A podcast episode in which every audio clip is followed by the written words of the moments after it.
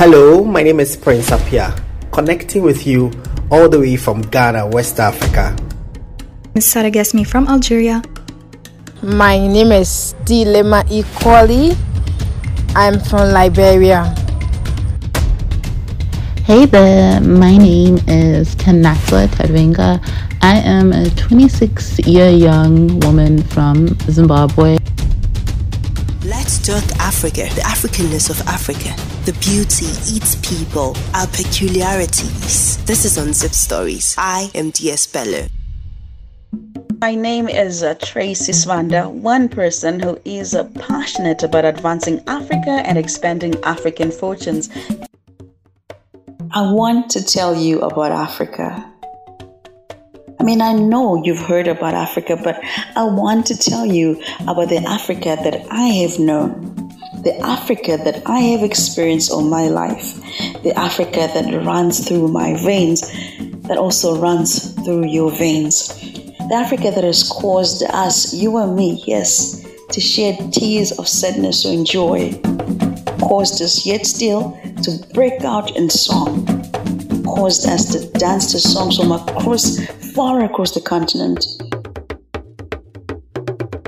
whose lyrics we don't know, but whose spirit we feel.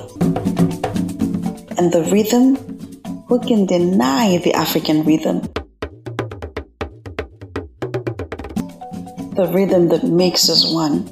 Can you feel the African beat? Can you even forget it? It's so hard to forget right? Africa as one. I mean, I hear there are over 1.3 billion Africans. 16% of the world's population lives in this continent. 1.3 billion amazing human beings whose very soul and power and beauty is knitted tightly with the soil of the motherland when life as we know it began.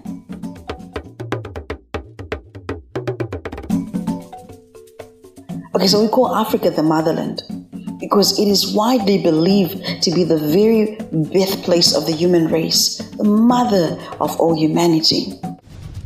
Africa, the birthplace of icons like Patrice Lumumba, Nelson Mandela, Kwame Nkrumah, Nehanda Chaminuka, Shaka the Zulu, Makeda, the Queen of Sheba. Because when you, when you read or listen to the extraordinary stories of these African legends, you feel their blood waking up inside your very own blood, moving like a torrent straight to your heart and to your soul. The sand moving in between your toes, telling you how strong you are, strengthening you, telling you that as they fought and stood on top of humongous mountains, stretched their spears far and wide, you too can do it.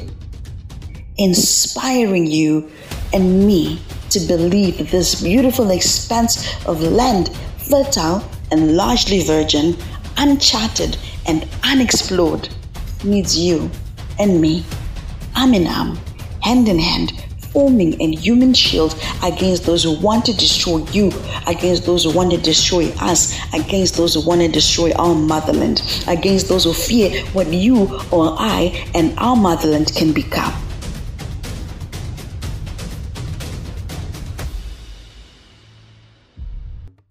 When we unite together, when we come against the enemies of the motherland, enemies who do not want to see prosperity, growth, or advancement, enemies within, enemies outside, enemies in the spirit.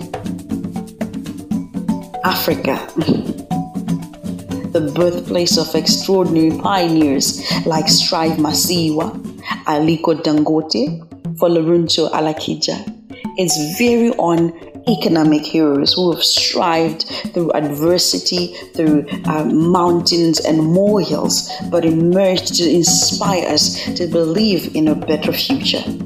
Cesaria Evora, Salif Keita, Lupita Nyong'o, Oliver Mtukudzi, Angelique Kidjo, Miriam Makeba, artistic trailblazers who have showcased their art in such incredible ways. They live it, inked, in our minds, in our hearts, on our hands, on our clothes, on everything that we are. Okay, so not forgetting the playground legends who in this century became global arena legends. The likes of Haile, Gabriel Selassie, Maria Mutola, George Weah, Asamoah Gyan, and more and more and more.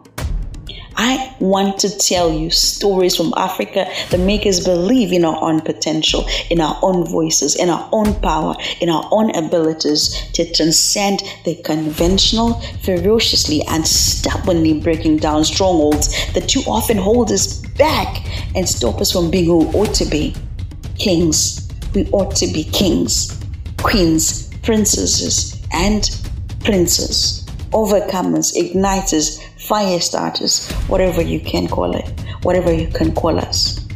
We are movers and shakers, transcenders.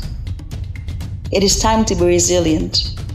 Time to be resilient as we tell our African stories, stories that are meant to ignite the African fire that has been lying dormant within our hearts. Yes, we say that we've actually done better in most spheres of our lives, but we haven't. There is still so much more of Africa that Africans need to see, that Africans need to hear about, that Africans need to explore, that Africans that, that Africans need to believe in, that Africans need to, to, to, to start to do.